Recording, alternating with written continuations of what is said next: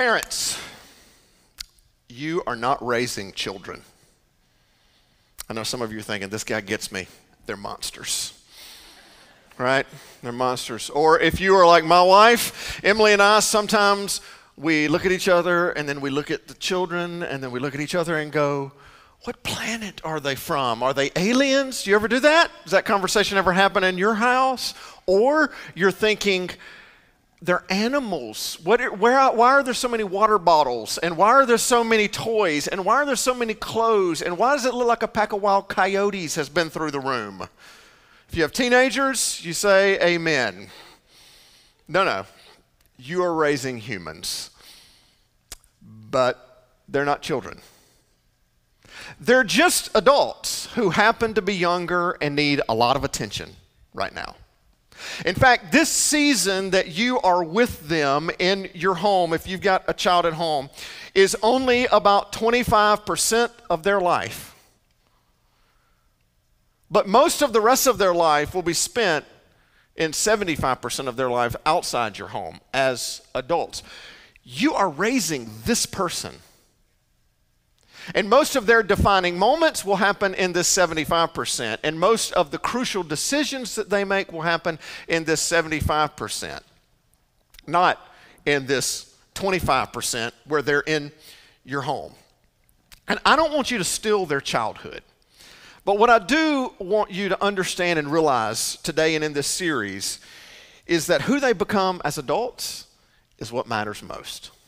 My name is Carter McKenna. I'm lead pastor here at Mountaintop, and I am so honored to share with you and excited about teaching this series uh, that really speaks to parents at every level. So some of you are here and you're not a parent. Maybe you are even a teenager and you're like, what in the world does this have to do with me? This is for mom and dad. But you're going to be a parent one day. You might want to be, or maybe you're a college student, or maybe you're a young couple, engaged, or just married.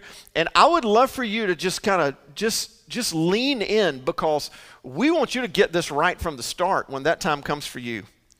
Some of you have parents, uh, have children at home, and you're raising, they're just born or they're toddlers. Some of you have teenagers. Some of you have adult children, and you have figured out that if you have adult children, parenting doesn't end. It just changes. In fact, you heard the title of this series was Parenting to Win, and you thought it was Parenting Till When. Till when? When are you moving out of the house? When are you going to be on your own? When is this going to be over? And you kind of figure that out. So this series is important because we live in a community of parents with children in the home. It's our largest demographic. But we're also a church that cares about the next generation. I want to spend the rest of my life emptying my cup into another generation so that they can change the world in more profound ways than, than maybe we will. I want to raise up a generation to do God's work in the world, in our schools, in our communities, and when they become adults. And if we want to invest in the next generation, what better way to do it than investing in the people who spend the most time with them and have the most influence over them? We want to help parents. So if you're not a parent, uh, here's what I want you to know about parents and about parenting. Okay, here's what I want you to know about your friends. If you're sitting there and going, well, I'm not a parent, here's what I want you to know about them. This is consuming them. This is consuming them. Every waking minute of their lives is spent thinking about how to parent. Their schedules, their money, their vacations, their hobbies, their lives, uh, their, their energy, their homes. Everything they do centers around this, this thing in their life called parenting. And there are two things that they won't tell you. Number one, they're not, they're worried they're not getting it right. And they so desperately want to win at this. And here's something that they won't tell you that I believe is so true right now. And parents, I know we don't want to talk about this. They're exhausted. This last year and a half has been the hardest season they've ever had as parents. They have had to learn how to be at-home teachers and online educators. They have had to figure out what to do about vaccines or no vaccines and mask and no mask. They have had to figure out how to have conversations about social and political unrest in our world, and how much do they tell the kids, and how much do we talk about it, and how much do we bring them into the divided world we have, and how do I keep my family safe? I want to tell you something about your parent friends that they're not going to tell you because they don't want to be a negative Nancy. They're exhausted. And they want to win at this. They want to get this right so much. This book points to Jesus. Th- this book is a beautiful love story from God about how God created humans in his own image and called a people to himself, called the Israelites or the Hebrews or the Jews, and raised up a Savior from those people. And this story rates, it comes to a pinnacle in the gospel stories that we call Matthew, Mark, Luke, and John, where God came to earth in human form in a man named Jesus, who not only taught us how to live, but gave us life. It's a story of how he was crucified to take the punishment that our sins deserved, so that we could have forgiveness of sins. And the, the pinnacle, pinnacle of the story happened three days later when he came back to life. We believe that he physically, literally resurrected from the dead to defeat sin and death forever. And most of the rest of the book, written by his followers, his apostles, is fleshing out and talking about the implications of Jesus' death and resurrection on everyday life for us. And we believe that if we trust Jesus, that if we seek his forgiveness, that our sins are forgiven and washed away, and that if we believe in his resurrection, that we have an invitation to eternal life in heaven with him. That is the heartbeat of our church. That is what I want for you. Anything, it's the most important thing that you could ever do, most important decision you could ever be. It is the, it is the message of this book, of God's word, or what we call the Bible. In our church, we say that we invite and equip people to follow Jesus. But sometimes churches just do a good job of telling that story and inviting them to follow Jesus, and that's it. We just do the inviting part. And aren't you grateful? Aren't you grateful that this isn't just a book about our redemption and God's sacrifice for us and God sending his son for us and our opportunity to step into God's righteousness and eternal life? Aren't you glad God didn't just write this book to get us saved and then say, well, see you in heaven. Good luck till you get there. Aren't you glad that's not the story? This book is chock full of wisdom for everyday life, and it's chock full of wisdom for parenting. So you may, this is, this is a way, here's what this series is about. It's about us helping equip parents to follow Jesus in their homes.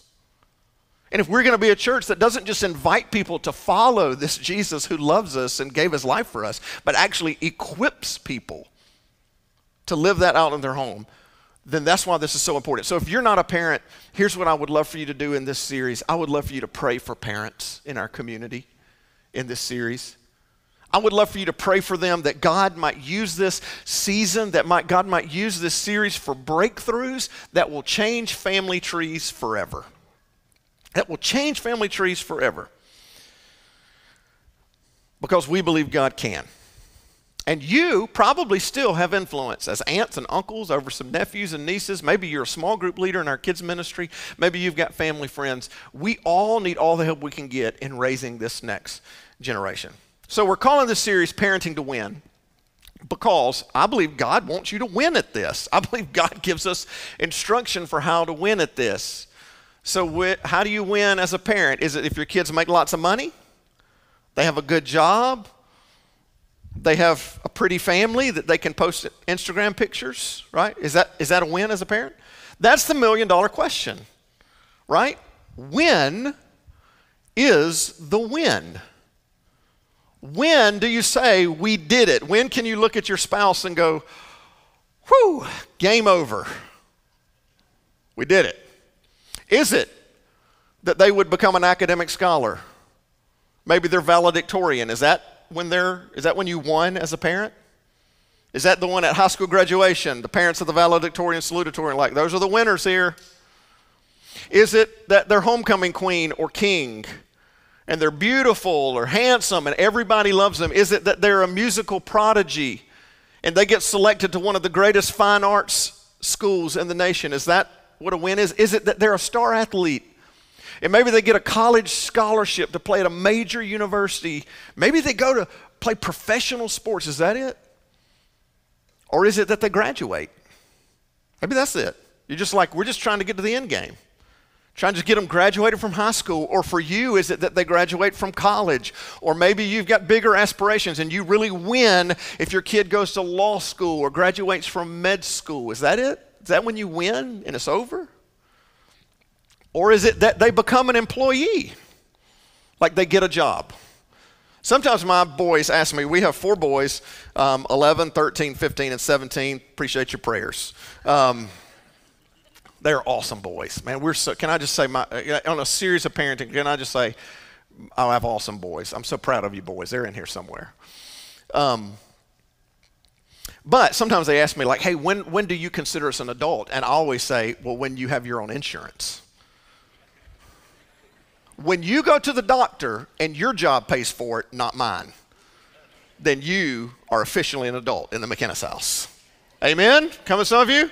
Some of you are like adult children or like looking at your adult children, right? You're like, yeah, insurance, so you have a job. So are those the win? I mean, we would love for our kid to be star athletes or musical prodigies or academic scholars or, or whatever it is. I mean, it's not that those things are bad things, but is that the win? Is that when you say you did it? Can I just tell you that I believe that there's a different value, there's a different win. And it's what I really want to talk about this series is I believe you win when your child becomes an adult, faithful follower of Jesus. I believe you win. So one of the problems is that a lot of parents haven't defined the win. And so you don't even know what game you're playing. You don't even know how to keep score. And sometimes you have mom has a different win and dad has a different win and, well, stepmom has a different win and stepdad has a different win. It can get really complex in blended families. You know if you play a board game, you've got a win. You get to this point on the board, and that's a win, and you know how to get there. You don't start the game, and everybody decides that, that a different thing is a different win. No, there's, there's a defined win. Have you defined the win in your house? And here's, here's why this is so por- this is so important. You can crush it as a seventeen-year-old and be an awful thirty-seven-year-old. Come on, moms and dads. You, listen, he can be a star athlete and an awful father. She can be homecoming queen and an awful wife. They can be a musical prodigy and an awful friend. Just because they succeed at all the things that the world says is success as for children and for teens and for young people does not necessarily translate if we have defined those as the win in their life instead of something far beyond, far bigger for them. And they can have all, and you know this because you've seen it, maybe you've experienced, they can have all the worldly success. They might have the great job. They might make lots of money, but they lack the character and integrity that you'd hope they'd have as an adult. And they might look like they won by the world's standards, but in your heart you know this, that wasn't the win you had hoped for them. So parenting to win, you kind of have to have this crystal ball you're almost looking into. So here's kind of the theme of the series that I, I want us to think about in the series before we dig into a, a passage today. I think that you win as a parent when your children choose obedience to God when you're no longer around to parent. I think that you win as a parent when your children choose obedience to God when you're no longer around to parent. When you're not making them do the right thing, but they choose to do the right thing anyway. Mom and Dad, you won then. You won at that moment then.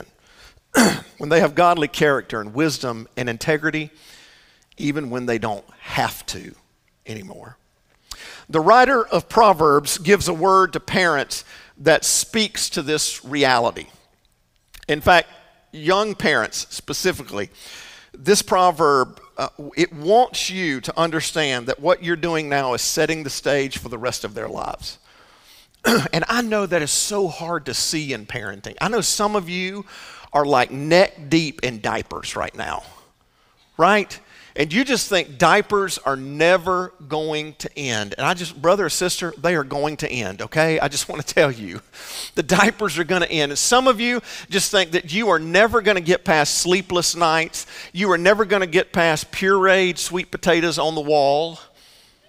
Like you think those seasons are never going to end, or you're never going to get past toddler tantrums and terrible twos, or you're never going to get past first day of school crying, or you're never going to get past messy rooms with teenagers. And what this writer wants to tell us in this Proverbs is like, listen, these, this season that you think you're never going to get past, it's just a small twenty-five percent portion that you are laying the groundwork for, a seventy-five percent portion that's going to be the, the main part, the part that makes all the difference.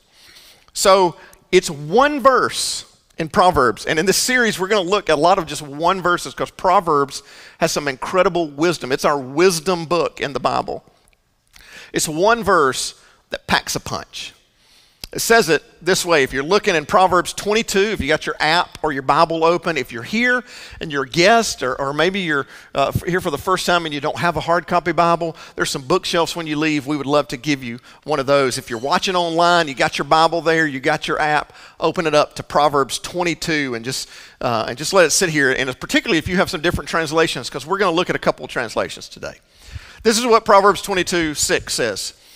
Start children off on the way they should go, and even when they are old, they will not turn from it.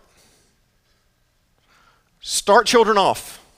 Start them off right on the way they should go, and even when they are old, they are not, they will not depart from it. Now, typically, I teach, this is from the New International Version. That's what N I V stands for, and typically, that is what I teach from, the New International Version. It was translated the original uh, Greek and Hebrew in the nineteen seventies, the New Testament in seventy-three, and they finished the Old Testament in seventy-eight, into kind of a modern contemporary language for us, because prior to that, pretty much all you had was the King James Version, which was translated in sixteen eleven.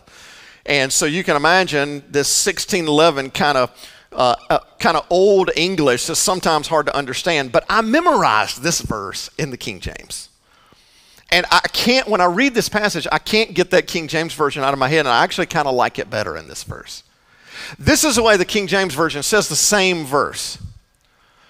Train up a child in the way he should go, and when he is old, he will not depart from it.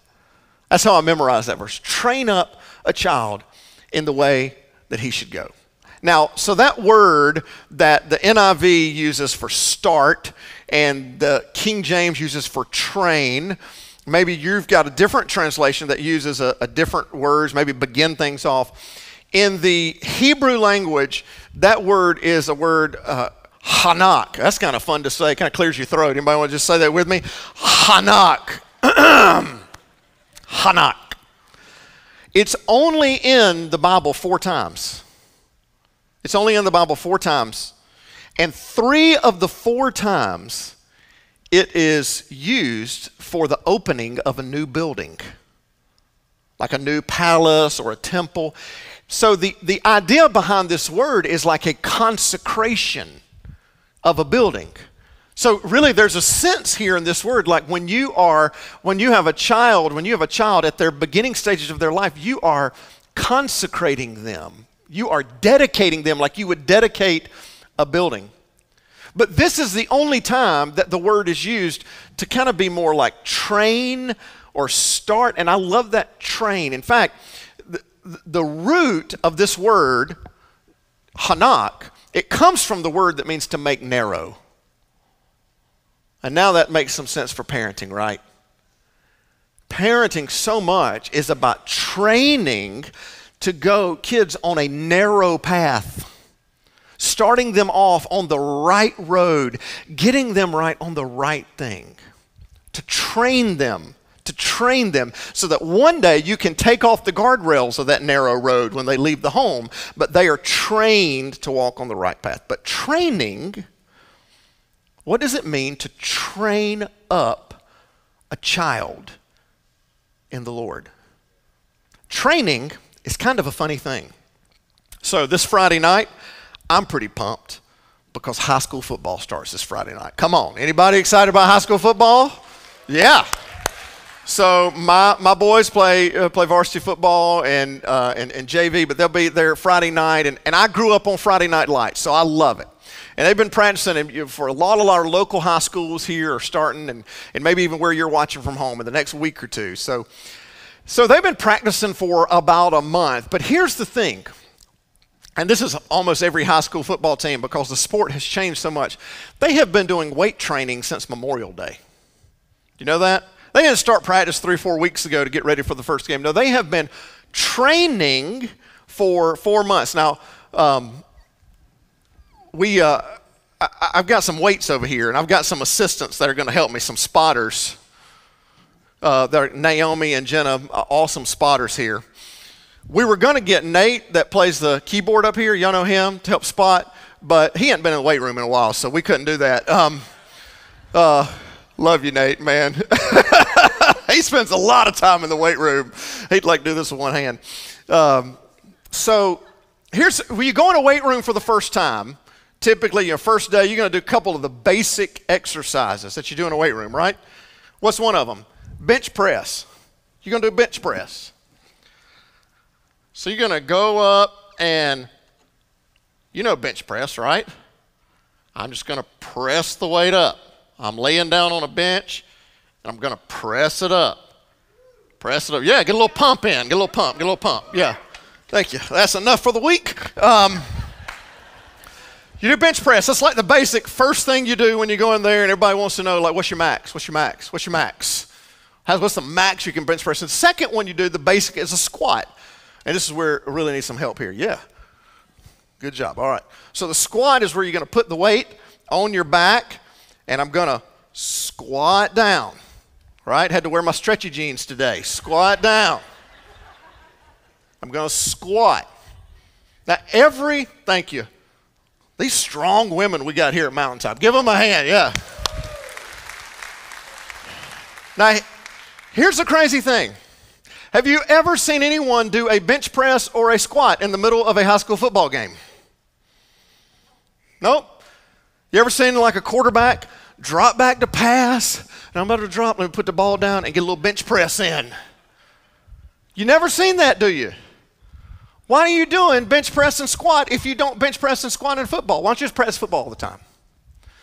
You don't bench press, but you block. And when you're sitting there and you're an offensive lineman, you block, trying to block that guy in front of me is a lot like a bench press. Or if I'm running, if I'm a running back and someone's coming to tackle me and I try to stiff arm him, that's a lot like a bench press. And I may not squat, but if I've got to jump up to catch a ball or deflect a ball, it's a lot like a squat. Or if I've got to tackle an oncoming runner and I've got to drive my legs up, it's a lot like a squat. You're trying to train your muscles, strengthen your muscles. Because you never know at what point in any game that you are going to have that one play that your muscles are going to have to be strong so that you can make that one block that makes all the difference, or jump up high enough to get that pass tipped away that will make all the difference. You have no idea, but here's what I know. Training translates into muscle memory. You're not, you don't do bench and squat in high school football games, but you sure do use those muscles. And you are trying to train them to be strong. And training creates muscle memory. So how are you training your kids? How are you training them so that one day they won't depart from it? Or, let me ask you this way. Did you know that you were training them? Now, I know what some of you are thinking. Well, we brought him to church, Carter, right? That is awesome. That is awesome. And this is a great place to start. It's so important. But I want you to think about it a little bit differently, about how you might be training your children in some days that we, some ways that we don't always remember. So let's just imagine you have made grilled chicken, homemade mashed potatoes, and green beans for dinner. Good dinner, right? I'm getting you hungry. We got food trucks out there. Don't worry. And you set it down before your kid. You've got the toddler. You made this good meal. And what do your kids do? I don't want, I want dino nuggets and mac and cheese. Have we had this in our home? Has anybody else experienced this, right? You've made this lovely dinner that's healthy, nutritious. It's got some meats, some vegetables, some carbs. You just got, it's got like the perfect plate. And they want nuggets shaped like a Tyrannosaurus Rex, which I don't know if you've ever seen a chicken, but there ain't nothing on there that looks like a T-Rex. Now, every parent has had this situation. And I want to tell you, moms and dads, every parent has caved. Okay, every parent is, you're like, oh, goodness, what's that? Every parent has caved. Every parent has just said, stop the whining, stop the screaming, it just needs to stop. I want to eat my chicken and my green beans and my mashed potatoes. Fix the child the nuggets. Every child's done it, yeah. Every, every parent's done that. Is that a big deal? Well, let me ask you something. High school football player. He misses one day of weightlifting. Big deal? Is that gonna, is that gonna kill him on a Friday night? Probably not. Probably not. Most every family goes on vacation. A kid misses a couple workouts.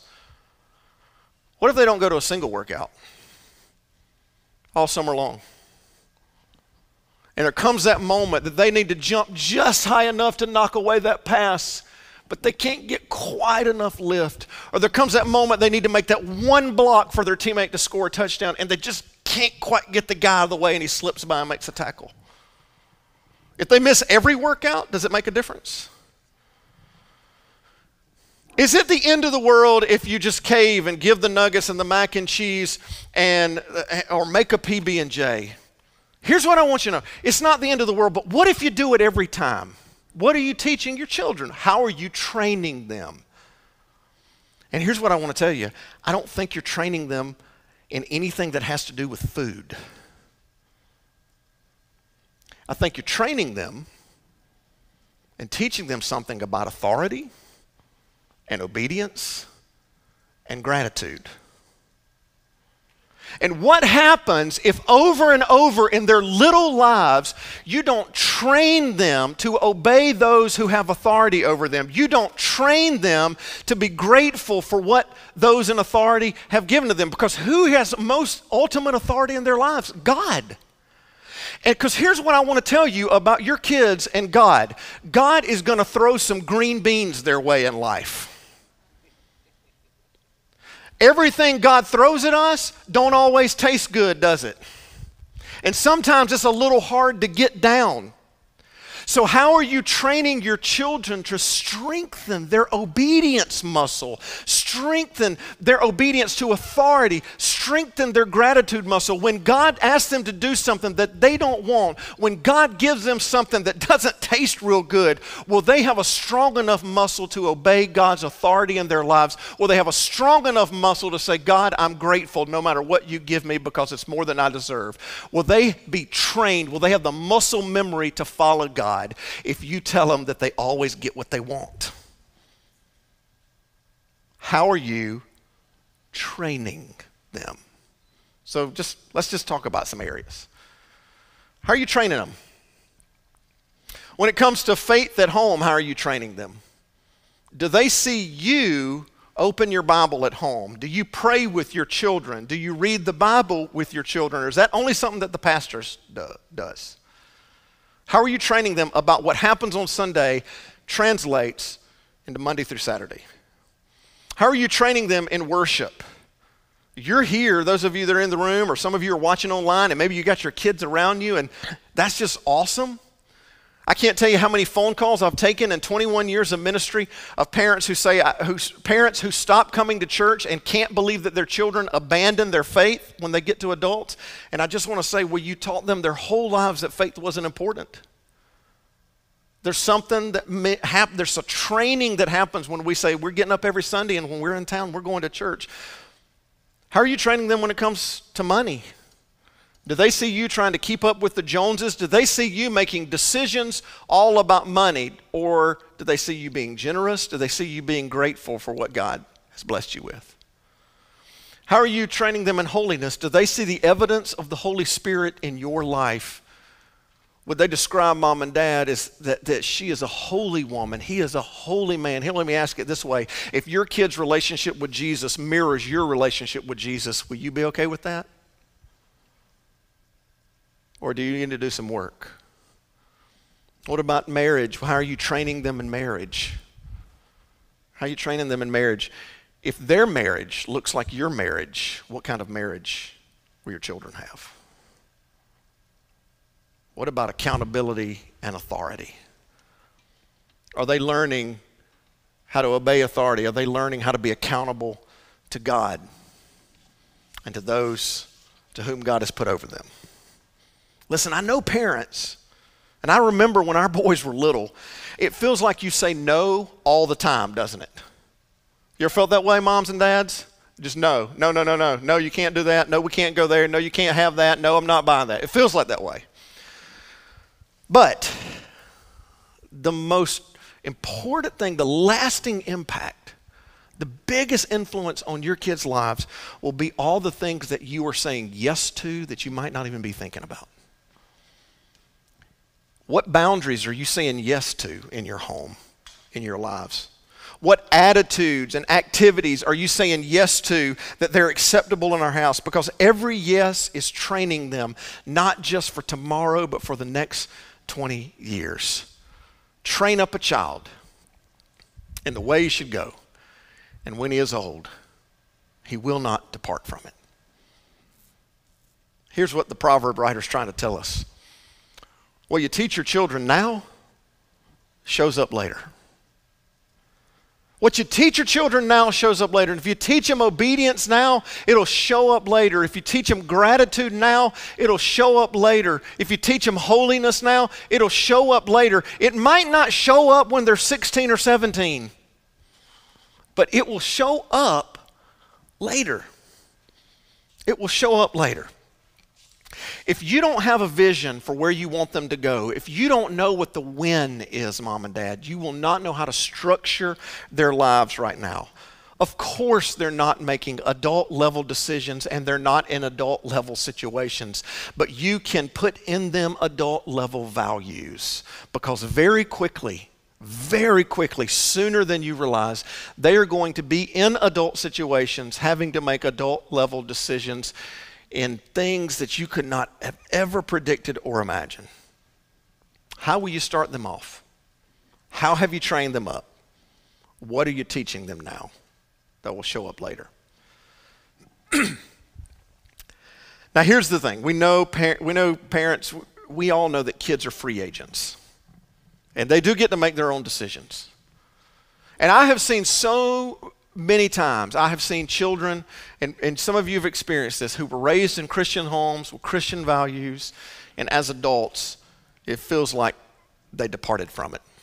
And I've counseled so many parents at heartbreak over that thing. They can't understand how they raised their kid, and how somehow, as adults, these children have kind of departed the faith, they've departed the church. But here's what I just want to encourage you.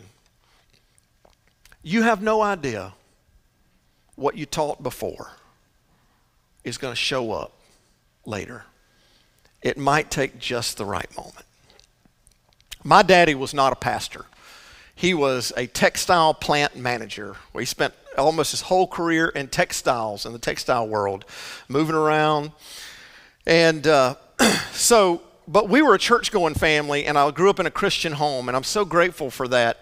And we went to church every single Sunday, and my daddy had a value in our home. And, and this was a value, and I didn't understand it. I didn't know what it meant.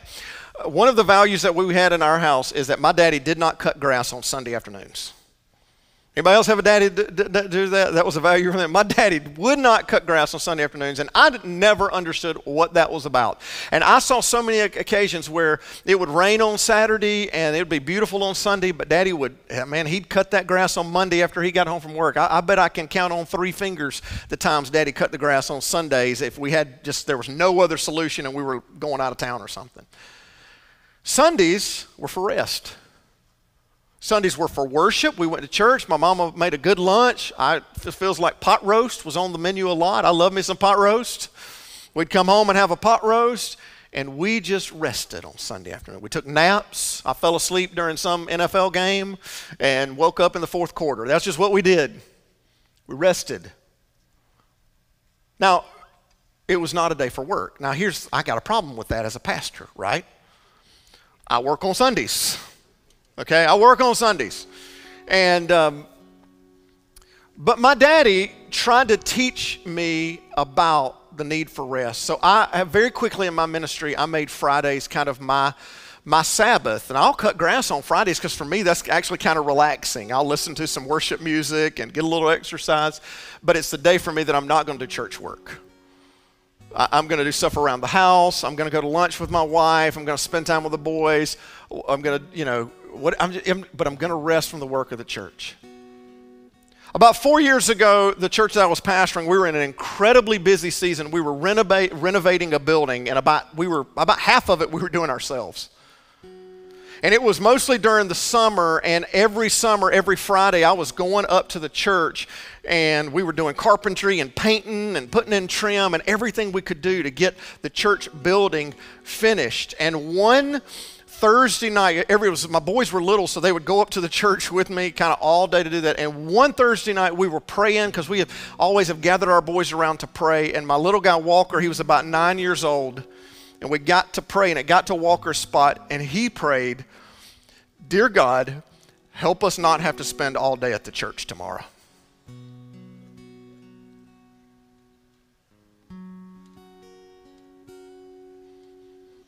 And what Walker didn't know is his daddy was about that close to burnout.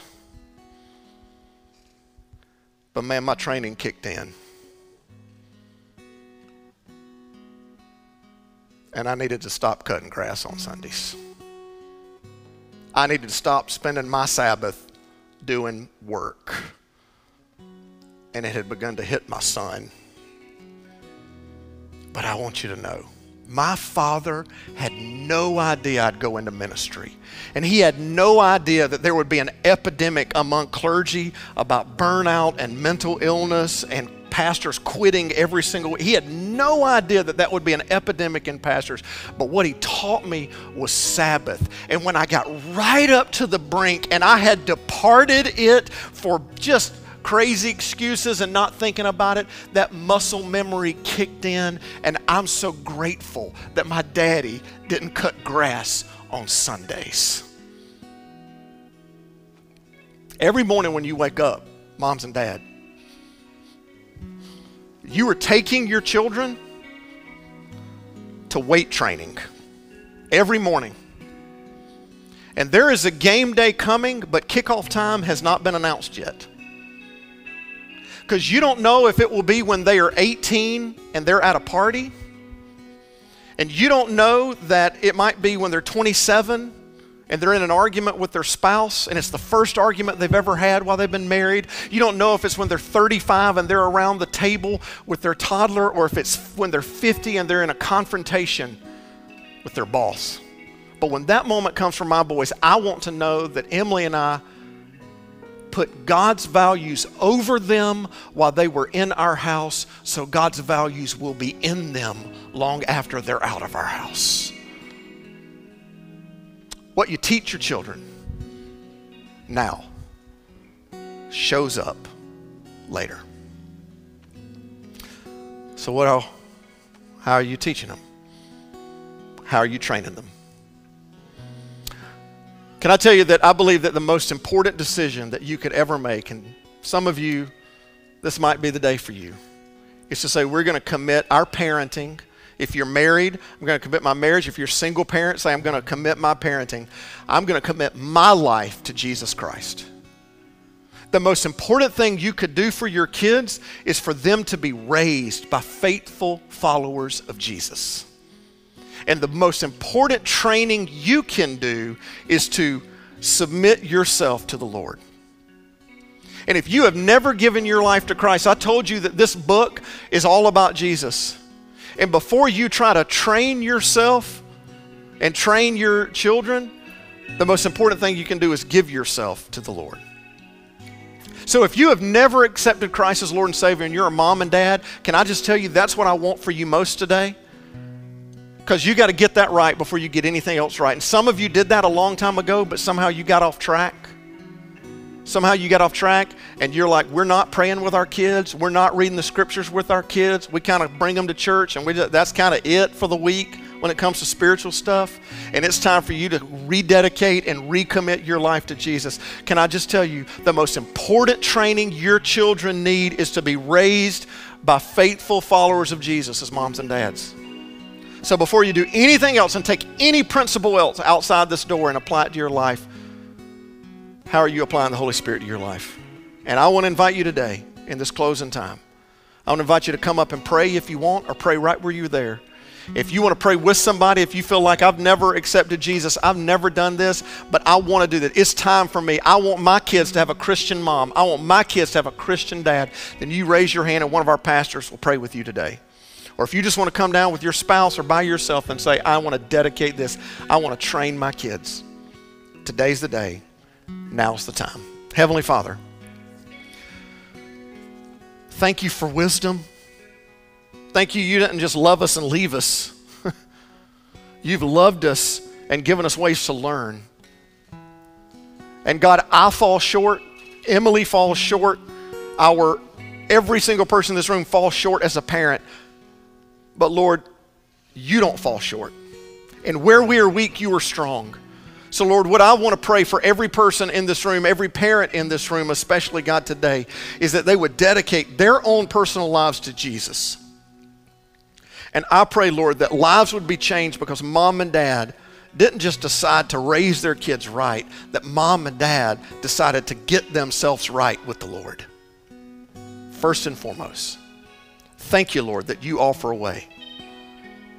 Lord, I just want to pray for any person in this room that says, I don't know how to do that. I don't know how to ask Jesus into my heart, Lord, that they, you would just pray this prayer just in your heart.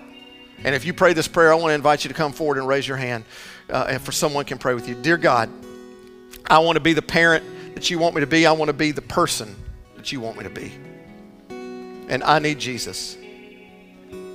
I'm a sinner and I want to give my life to you. So Lord, forgive me for my sins.